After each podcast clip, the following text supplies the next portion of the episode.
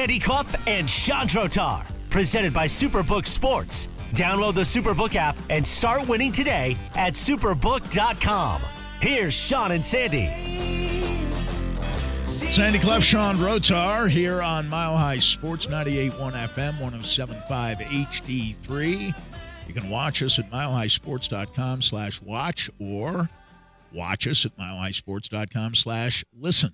Available via the Mile High Sports app. Our producer, executive producer, is the great Danny Bailey. You can call or text us, and we'll get to uh, some of our texts here in just a few moments at 303 831 1340. The big sports stories of the afternoon involve 72 year old head coaching icons Pete Carroll and Nick Saban. Uh, Saban retiring at Alabama. More on that in a moment. Uh, Carroll out in Seattle as head coach. But this is a little different from the other firings you've been hearing and reading about uh, from Black Monday on through today uh, in the National Football League. This is a little bit different. Carroll remains in the organization. He has been reassigned. Uh, our friend, Dr. Rick Perea, will join us in about 25 minutes, and he has some special insight uh, on this story. He was well aware of what was going on before the story broke earlier this afternoon, and we had a chance uh, to uh, talk about it at length, and you'll hear more from Rick Perea on that coming up here in about 25 minutes. Uh, Carroll, of course, uh, a Super Bowl champion in Seattle. Nick Saban, a six time national title winner as head coach at Alabama. He has won seven national championships, including one at LSU. 12 conference titles, 11 in the SEC, one in the MAC. And over the past quarter century plus, during the BCS and CFP eras, Saban has won seven national titles. The next three winningest coaches when it comes to national championships have combined only won as many as seven. Urban Meyer with three, Kirby Smart with two, Dabo Swinney with two.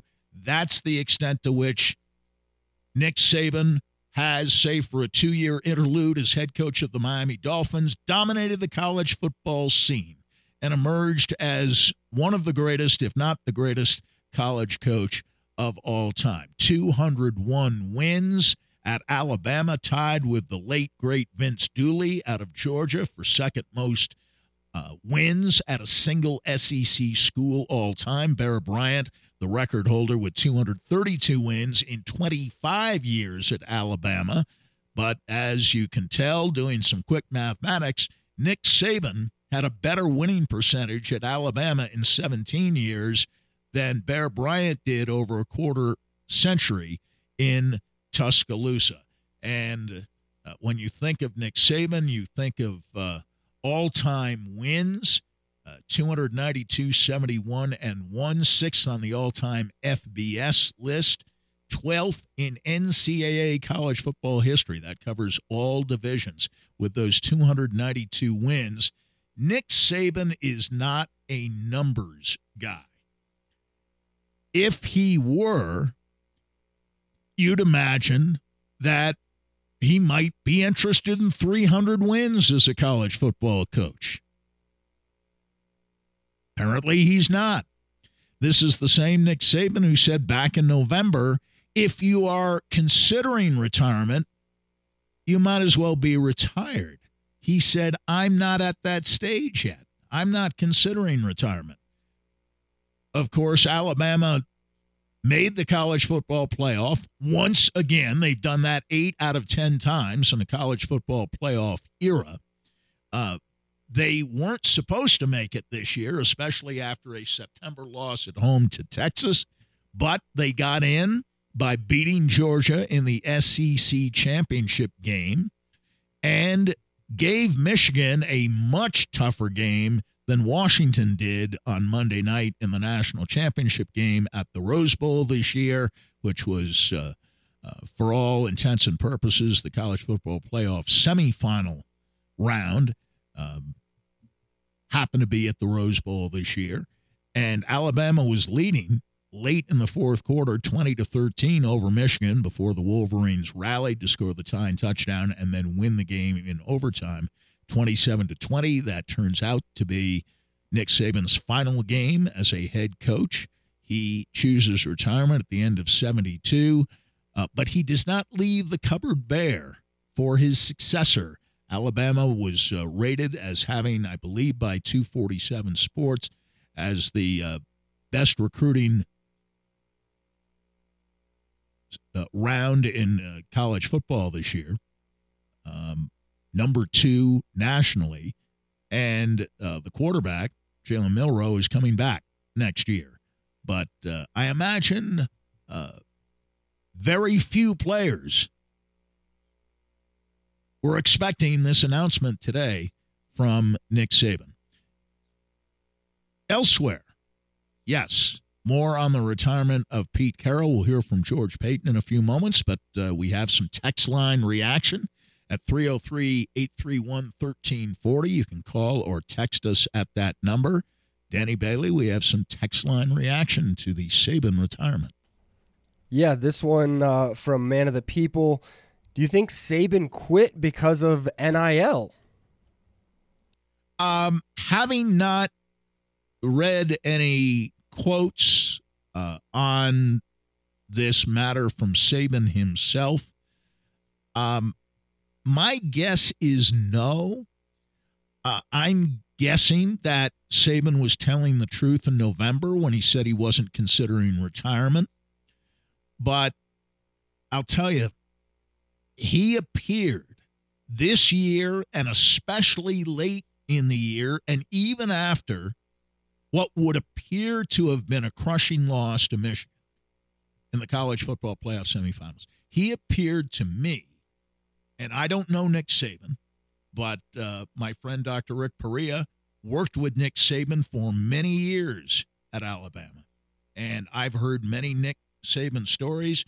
Uh, my good friend Terry Frei, uh, while he was working at the Sporting News, did a, a long form profile on Nick Saban way back when Saban was at Michigan State and found him to be a fascinating football character and got to know him pretty well. My guess is that Nick Saban appeared more relaxed than ever this season because maybe, maybe there developed a sense, especially in December when Alabama qualified for the college football playoff, and I thought had more than a puncher's chance, as the game with Michigan suggested, of winning yet another national championship. That knowing what it took this year to recover from that early season loss to Texas and having gone through another successful recruiting year, Nick Saban buries himself in his work. And he, better than anyone else, has to be the judge of how much is too much, when is enough enough. Everyone would like to go out on a high note. I suspect there would have been even more speculation about Saban retiring than there already was had Alabama won the national title on Monday night. I wouldn't have been surprised at all if that had happened to see a couple of days later, within 48 hours, Nick Saban retiring as a head coach.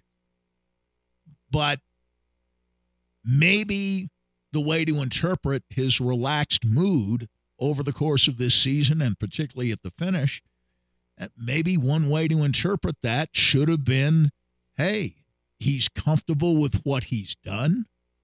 He has done as much as any coach has ever done at one school. You're talking about more than one year out of every three winning a national title. Six years out of 17. Bryant won national titles at Alabama, but he did it over a 25 year stretch. And the person to succeed Nick Saban is not necessarily a person to be envied, although I'm sure it is in every way as attractive as any job in college football, but you are succeeding a legend in Nick Saban. But I don't think NIL was even the main driving force. If I had to make a guess, I wouldn't say that would even be the main driving force behind his retirement. Uh, I think many years ago, Nick Saban decided that he didn't need to be a head coach in the National Football League. He had tried that for two years in 05 and 06. And what would he have been? In his mid 50s, right? At that time, he had been Bill Belichick's defensive coordinator in Cleveland when Bill Belichick was the head coach of the Cleveland Browns in the early to mid 1990s. He had had a taste of pro football at that point, went back to college, became a head coach and a national championship head coach at LSU, returned to the NFL as head coach of the Dolphins in 05. And in his first game coaching for the Miami Dolphins in 2005, he went up against a friend in Mike Shanahan. And the Dolphins skewered the Broncos down in Miami on a very hot, humid day, blew out the Broncos, who then went on to win the AFC West and get all the way to the AFC Championship game. That was one, in my opinion, of the five best Bronco teams of all time.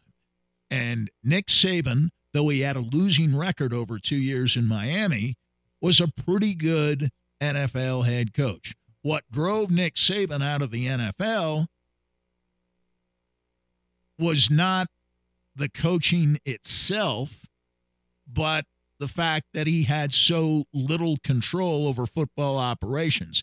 It was Nick Saban who argued strenuously for the Dolphins in 2006 to go out and sign Drew Brees before Sean Payton could coach Drew Brees in Miami.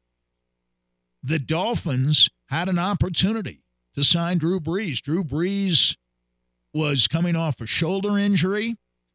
A lot of people, including apparently those in the Miami front office, felt that Drew Brees was through after that shoulder injury. He had not been a quarterback possessed of a powerful arm before the injury, and a lot of people thought he would go the way of uh, other quarterbacks. Chad Pennington comes to mind, who uh, were not strong arm quarterbacks suffered shoulder injuries and never really recovered. Brian Griese had shoulder injuries here in Denver and never fully developed into the kind of quarterback that he appeared to be in 2000 for the Broncos. But Nick Saban believed in Drew Brees and wanted to sign him. He was overruled by his colleagues, uh, which I believe at that time included George Paton. I, I'm not saying he was overruled by Paton, among others. I have no idea what George Paton's position was at that time on uh, Drew Brees.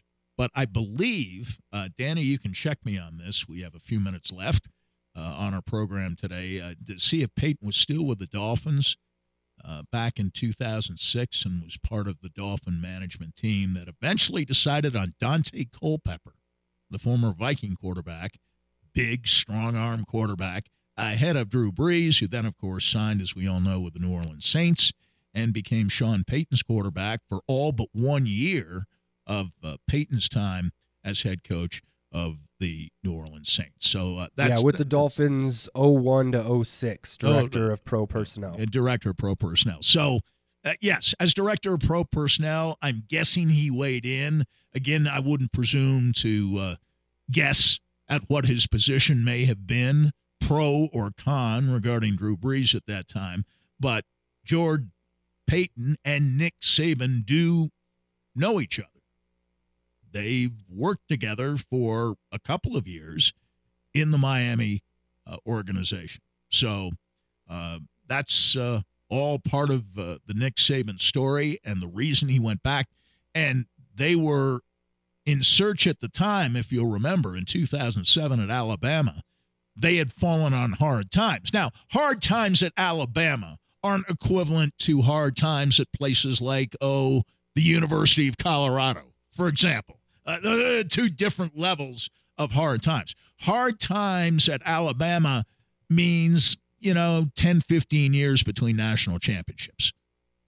Those are viewed as hard years when you aren't winning national championships at a place like Alabama.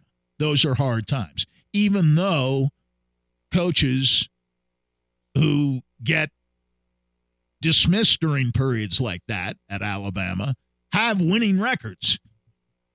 And, you know, I think of people like Bill Curry, uh, Gene Stallings, who did win a national championship at Alabama, uh, some other pretty good coaches along the way at Alabama between Bear Bryant and Nick Saban, some very good coaches, uh, most all of whom had a degree of success that would be appreciated and rewarded at most schools. But Saban was brought in to fix what was wrong at Alabama, and it didn't take him long to find a fix. It was not great right away, not national championship stuff from the beginning, but quickly Alabama became a year in, year out national championship contender.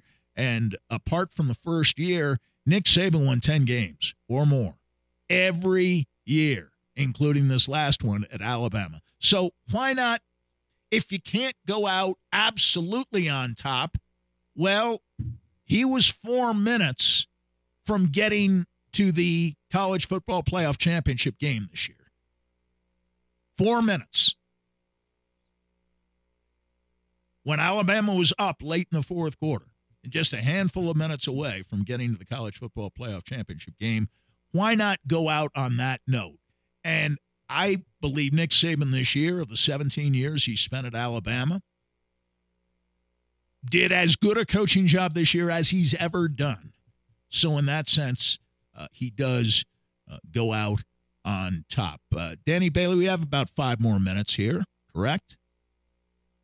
Yep. five more minutes. So, uh, we'll uh, take a listen at uh, some of the things that George Paton, the general manager of the Denver Broncos, talked about earlier this week at the Bronco press conference that uh, finished off the season, much to the chagrin of head coach Sean Payton, perhaps less so for George Paton and operating owner Greg Penner.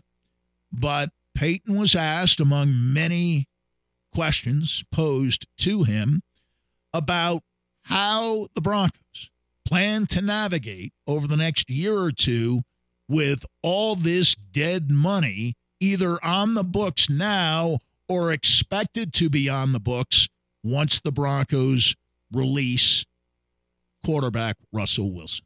Obviously any dead money you know obviously this whatever it, this would be extreme. We, we've prepared for any scenario you know with rich hurtado who, who runs our cap and, and uh, we'll have flexibility either way to do what we need to do. We're not going to be on the first wave of free agency like we were last year. You can't do that every year. We'll be very strategic very specific on, on what positions what players uh, you know uh, we try to sign. And then obviously we got to hit on the draft. We're picking high. And uh, we have six picks. Uh, you know, we could we could have more. You know, we like picks, and uh, and we'll go from there. That's George Paton talking about uh, the dead money cap situation, and yes, they do have a capologist and uh, Rich Hurtado. Um, Paton is knowledgeable about these things, uh, very well qualified, but it's in part due to the mistakes George Paton has made that the Broncos find themselves in this position in the first place. And the Russell Wilson deal will go down in history, most likely as, if not the worst, it would be the worst for now. But maybe looking back 20, 30 years from now, somebody will be even more foolish and release a player with more than $85 million in dead cap money, counting against the salary cap, either spread out, kind of split over two years, or taken on in one year, and that, of course, would be next year 2024. That depends on uh, uh, the designation and the timing of uh, the release. Uh, the Broncos can do all the planning they want to do and try to work around the edges all they can. That will be an enormous problem. $85 million in dead money on one player would be a record, more than double the amount that the Indianapolis Colts had to absorb when they got rid of Matt Ryan. And that was more than $40 million. That seemed a huge amount for one player at the time, but nothing compared to Russell Wilson. And finally, amid some suggestions here locally that the Broncos deal perhaps their most marketable player in Patrick Surtain. well, he was George Paton's first draft pick. And here's what George Paton had to say about Patrick Surtain. And yes, the likelihood that in the offseason, Patrick Surtain may be getting a long term contract extension. I mean, we're all big fans of Pat. You know, I think Sean said we're going to have a you know big meeting in a couple weeks and and uh, kind of go through the entire roster, Pat included, and and you know we want Pat here a long time. I'm not prepared to make any statements on on anything moving forward. Well, he doesn't close the door on the possibility of trading him, but that was George Paton's pride and joy. The first draft pick he ever made as general manager of the Denver Broncos and he picked Surtain over Justin Fields. Probably the right move based on their career accomplishments to date, but I also picked him over Micah Parsons. And I don't know that you could make the same favorable argument in favor of Patrick Surtain on the basis of a comparison with Micah Parsons. Anyway, we're done with comparisons, commentary for this day. Uh, we hope to have Sean back with us tomorrow afternoon starting at 4. Until then, be well and stay with us. Coming next, our weekly podcast, our checkup from the neck up on Wellness Wednesdays with Dr. Rick Perea, and much, much more on all of the turmoil over the last few days in the National Football League, and particularly on the reassignment of Pete Carroll, who is no longer the head coach of the Seattle Seahawks. That's just ahead. Stay with us.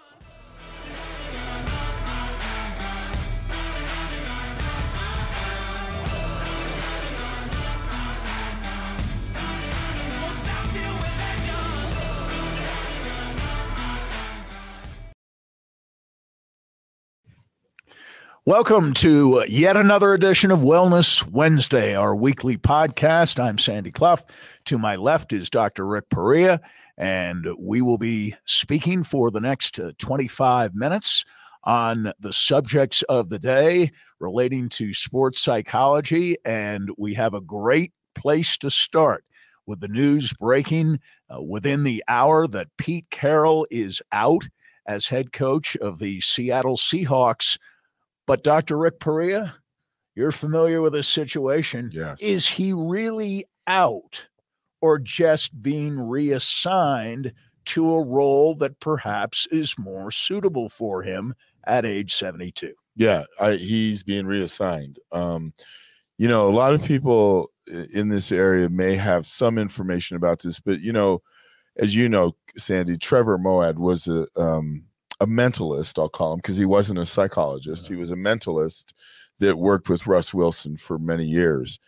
And he passed away a year and a half ago, um, unfortunately. And I knew Trevor well. We worked together in Alabama. Um, so Pete and Trevor formed a business together, a mental enhancement kind of culture, uh, organizational performance business. So Pete is very well versed in this area of establishing cultures and leadership and yeah, I you know I think if Pete had a strong point as a coach was is was in his leadership, his energy, his passion, establishing a great culture. And if he had a downfall, was the X's and O's part of it. So I think it's a really good fit. He's going to be um, reassigned in charge of establishing a, a, great culture with the organization and helping with the leadership piece. And so um, you know, whoever they hire as the head coach will obviously have to be congruent with that and be consistent with that. But yeah, I think it really fits Pete well, especially I think he's around 73, 74 years 72, old. I 72. believe. He is I'm the oldest him. coach, Yeah, I am uh, or him. was the oldest Yeah. coach in uh, Yeah. in the NFL. But it's fascinating because it isn't anything like the other head coaching dismissals Right. around the league or uh, changes that have been couched uh, Yeah. in different ways, particularly among assistant coaches. And I want to get into that too, because there's some fascinating uh, stories out there relating to uh, the firing of certain assistants Right. and whether they name themselves or not, taking shots at the head coach and the organization on the way out the door. I'm Yeah. thinking of Jacksonville, where Doug Pederson fired a bunch of assistant coaches, and one anonymously quoted as saying, The solutions have left, the problems remain. Obviously, that fired assistant Sure. considered himself to be part of the potential solution sure. and yet uh, he is out the door. And of course, in New York, um, Wink Martindale, former Bronco defensive Yep. coordinator, way way back in the Josh McDaniels era, was uh, resigned. I guess uh, is is the proper term after some of his defensive assistants were let go right. and he obviously objected to that. It was kind of a shot across the bow. Mhm. He went in to speak with head coach Brian Daboll and left cursing him out loudly, according to reports, Mhm. and proceeding to leave the building. Having apparently resigned, but if it is a resignation, the Giants would have Martindale under contract and could control where he works next Sure. And Sure. would probably object to who's going to work for, oh, let's say the Philadelphia Eagles in Mhm. 2024. Yeah. But in any case, we'll get to that in just a few moments. But Pete Carroll is, as you've suggested, a different kind of coach, and you've been around him Yeah. enough to know him a Mhm. bit. My sense is uh, obviously, we don't know who his successor will be uh, at this point, but there are a lot of candidates out Yeah. there. But this seemed to be a move, and tell me if I'm wrong, that Pete Carroll basically accepted. Oh yeah. Uh, I, and and wasn't dragged kicking and screaming from the Right. coaching ranks, remains with the organization in good standing. yeah. Not only, not only was he not kicking and screaming, I think he realized it was time. I think he realized that, you know, there's a lot of energy that it takes to be a head coach for a National Football League Even team. for an energetic guy Oh, like yeah. Carroll, who Oh, yeah. 72 going on 32. Right. But I think he he understands since he's been working in organizational performance with Trevor in the backgrounds in the offseason, he's understood how important mm-hmm. leadership is, how important culture is in any organization. And I think that's one of the messages that I have today is that we need to understand that better because you know, when every time these GMs or executive vice presidents get promoted and fired, we understand. I mean, we got we we got a kid um, from the 49ers that was hired a few years ago as a GM and he's already gone. You know, and it's like you you start to ask yourself, okay, after two or three years, are you you're just shooting in the dark as to hire these people and their competencies and acumen. As you know, I feel very strongly about Adam Peters. I've known Adam Peters for close to nine years, and he's a very strong leader and he's a very great communicator and he understands how to establish a climate and culture. Climates right now, cultures over time. And what's ironic to me, Sandy, is we have a billion dollar industry like the NFL that doesn't understand organizational performance from an organizational perspective. And they put too much value on talent. They put too much value on talent, not only on the field, but in the front office. We've got to have congruence. We got to have cooperation. And you see players now like like Kupp in LA. Um, when I when we interviewed him in Miami, I knew he's going to be a success because of it. Because of what? Not his size, not his speed, not his talent, but his personality, his conviction, his strength.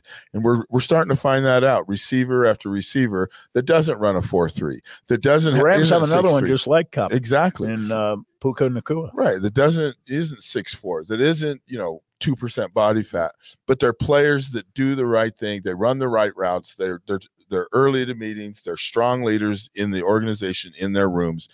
And we're under starting to understand, it's sad to say, starting to understand the value of organizational performance and hiring people that have that competency. I'm sorry, football coaches that came up through the ranks as a position coordinator, head coach do not understand organizational performance. So we need that piece of the pie to be added, and, more and more teams are starting to discover that. Are the teams that I mentioned earlier, Jacksonville, the Giants, who went through a good deal of turmoil uh, earlier this week when the head coach remained, but assistants were fired, maybe by the head coach, maybe by the front office slash ownership. Mike Vrabel in Tennessee, perhaps the most surprising move, yeah, as he was fired clearly by the owner. Right. Although the GM, a young GM, may have had some say in that. Tell me what distinguishes those organizations and maybe the one here in Denver that seem to be functioning in a way that is counterproductive. And the organizations, you just referenced one specifically, the Los Angeles Rams. I think of Sean McVay. Mm-hmm. I think of Matt LaFleur with the Green Bay Packers. Two coaches who had teams this year that at midseason seem to have no shot at making right. the playoffs. Both teams in the playoffs. That's in the NFC. In the AFC, I think of Mike Tomlin, whose team was outscored this year by 20 points across mm-hmm. 17 games and yet won 10 of those 17 games and is on a hot streak going into the playoffs. Right. With a third string quarterback at the helm. Yeah. Well, and what people don't realize with Tomlin he subscribes to that form, storm, norm, and perform model. You know, you are playing your best football in the last quadrant. See, this is an example, Sandy. If I were to go to 32 head coaches right now and ask them, what's the linear model that we study in organizational performance? They'll say, what are you talking about? Not 32. There'll be about 25 or 26 that would not know it. And there's about five or six that know it. Tomlin knows it. Okay, he understands. And add Sean McDermott to that list in yeah, Buffalo, another absolutely. team that seemed yes. dead six weeks ago. Yeah, and you know, and yeah, you're 100 percent right. And these guys who I know and I Sean I McDermott to, and Tomlin, by the way, roommates. Yeah, William and Mary. Well, and and I just talked to McDermott about three days ago regarding some other things, and they're they're they're right where they want to be, and it's it's by design, you know, and we don't have enough. The difference is you ask the question is what's the difference between those organizations is they don't understand that it is more than just football. It is more than just x's and o's. It's it's running an organization that has an understanding of how leadership and followership are interdependent. Now if you ask a head coach in the nfl tell me how much time you spent on followership they'll look at you like you're you're you know you're green you're the color green if you don't understand leadership and the interdependency with followership, there's mm-hmm. psychology between that. Like if you don't understand who's a follower in your organization, who's a leader, and that interdependence between those two, you don't understand organizational performance. And so you've got to have a spoke in the wheel. It's not the wheel, but you have to have a spoke in the wheel that understands how to address organizational performance. Because at the core level, Sandy, the Denver Broncos are not a team at a core level, they're an organization. Hmm. You know, there's two sides of that organization. There's a football side and there's a business side. If you don't understand that your team is actually an organization at its core level, that's the issue right there. And you know what? I've been around enough owners, and you know that. I've been around enough owners in this league that don't understand that their team is a toy. It literally, it literally is. They're a billionaire. They can afford to buy something, and they don't understand that there's this organizational piece to it. And the teams that are having success are starting to hire people who understand the climate and the culture and how to build that and allowing that to come in as a spoke in the wheel. Again, it's not the wheel, but it's a spoke in the wheel that you better address because otherwise you're going to go through coaches, you're going to go through GMs, like, you know, like there's no tomorrow. And you can't do that. Teams start to lose respect when they find out, like, man, this guy, I, I, as a matter of fact, I know Adam Peters for a fact will not interview with certain teams because he knows he hasn't. As a matter of fact, Yeah, he's exactly. turned down interviews Oh, in years he- past. He's turned them down left and right in the last three or four years Absolutely. because they have a reputation of, you know, plug and play, plug and play, didn't work, plug and play. There is a remedy to this. There is a strategy to this. And he knows the organizations that have that. And those are the only organizations he will interview for. the Broncos conducted a press conference earlier this week. Sean Payton spoke. George Paton, the general manager, spoke. Greg Penner, uh, the day to day operating owner Yep. of the Denver Broncos, spoke. And I was uh, talking myself uh, today, in fact, earlier today, uh, with someone who is very close to a Bronco executive uh, without uh, saying too much about who that executive might be. Uh, this person probably is more on the business administrative side Mhm. than the football side.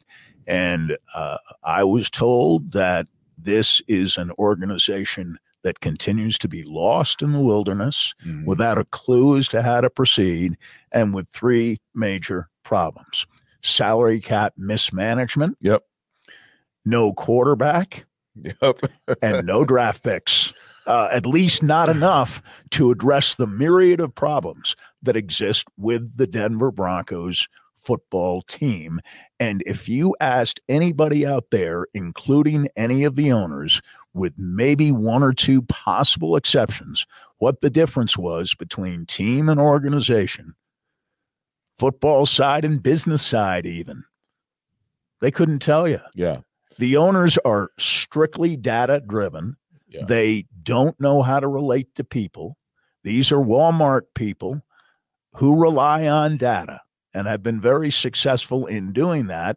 But football and sports, people business Yeah. or businesses, Yeah. Well, here's you can't you- simply rely on data. Right. You mentioned those three issues. Who who let, let's trace this. Who's who's driven that? Who's the salary cap? I know who that is. There's a person. There's the quarterback. There's a draft choices. There's one person.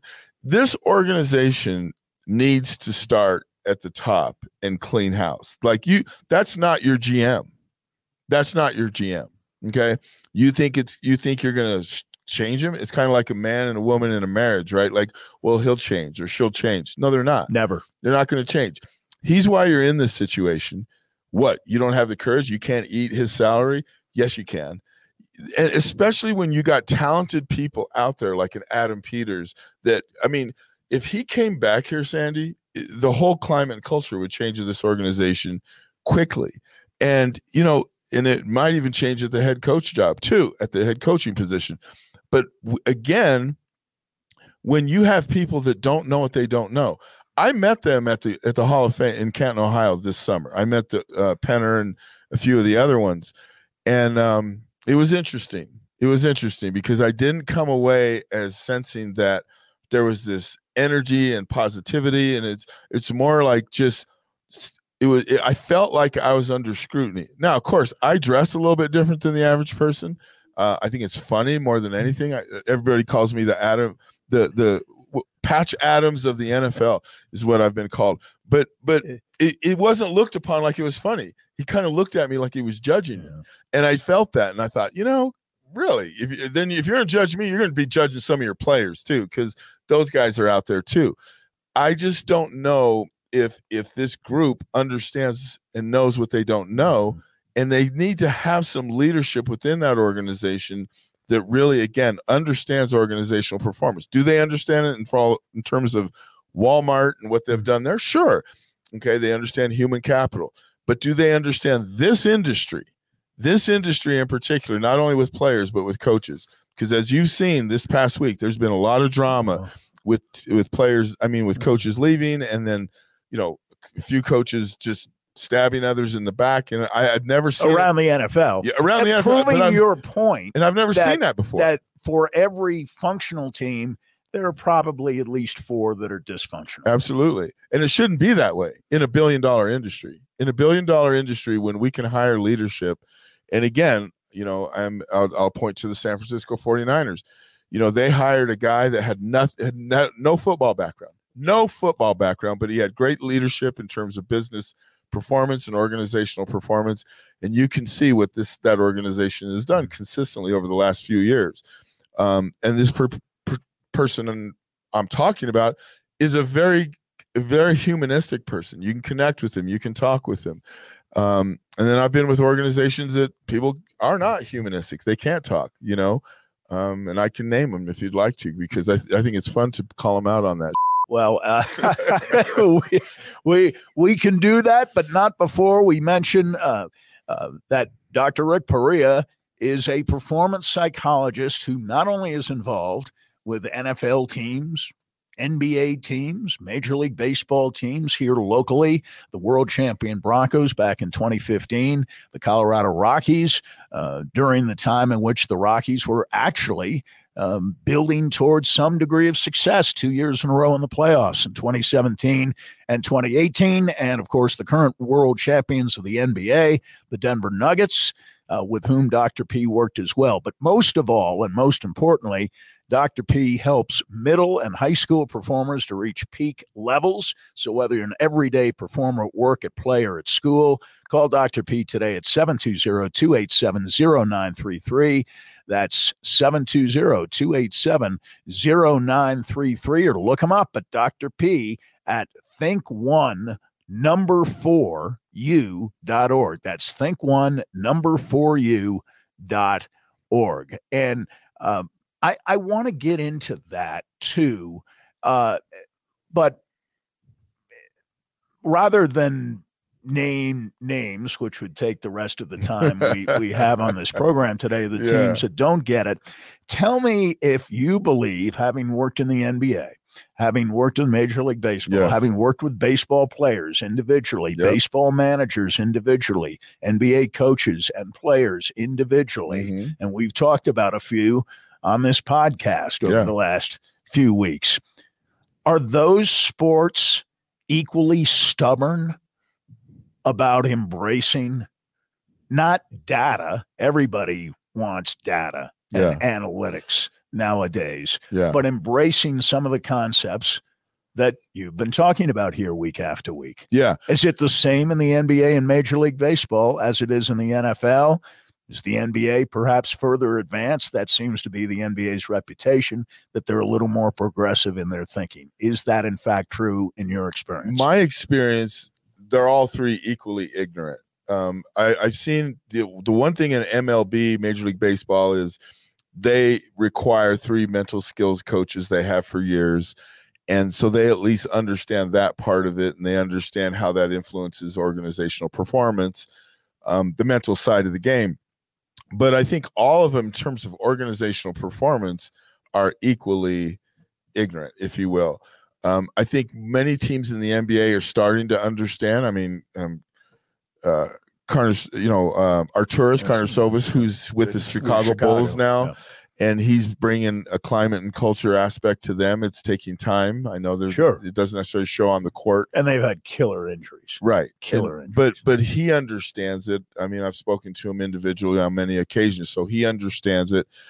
Um, I do think if there's a slight edge, it is the NBA that understands yeah. organizational performance. But I'm telling you, the NFL, Major League Baseball, those two have been stubborn. And and here's the thing. Here's why it's taking so long, Sandy so when you come in and you talk to an EVP or a GM of, an, of a team, and you say, you know, we really need to focus on some organizational performance. They have been around, they have been coached, they have learned, their brains have been conditioned to think they focus on the sport. And that means, you know, the performance of the mm-hmm. players, the performance of the coaches. But if you don't take care of the organizational side, you will not be able to support those two areas of the organization appropriately. You just won't. It won't last over time. And, you know, so many people talk about talent, and talent is important to a certain extent, but also cohesion and collaboration is very important for performance on the field. And like I said, you're seeing more and more teams understand, you know, just because a kid runs 4 3 or 4 2 in the 40 and, you know, has a 45 inch vertical and all these checks off all the boxes physiologically does not mean he's going to be a success in the NFL. Caleb Williams is a great example. I wouldn't be at, all surprised if he has very little success in the NFL because I. Fascinating. Yeah, I don't think his skills transfer to the NFL. So I, there's there's teams that are going to take him and spend multi millions of dollars, and he will not necessarily be a success. Possible. And there's a kid- the team drafting first, which is Chicago. Although Right. Carolina has the pick, they traded it to Yeah. Chicago. It's possible the Bears could draft him, and there are a lot of people who are saying that they should.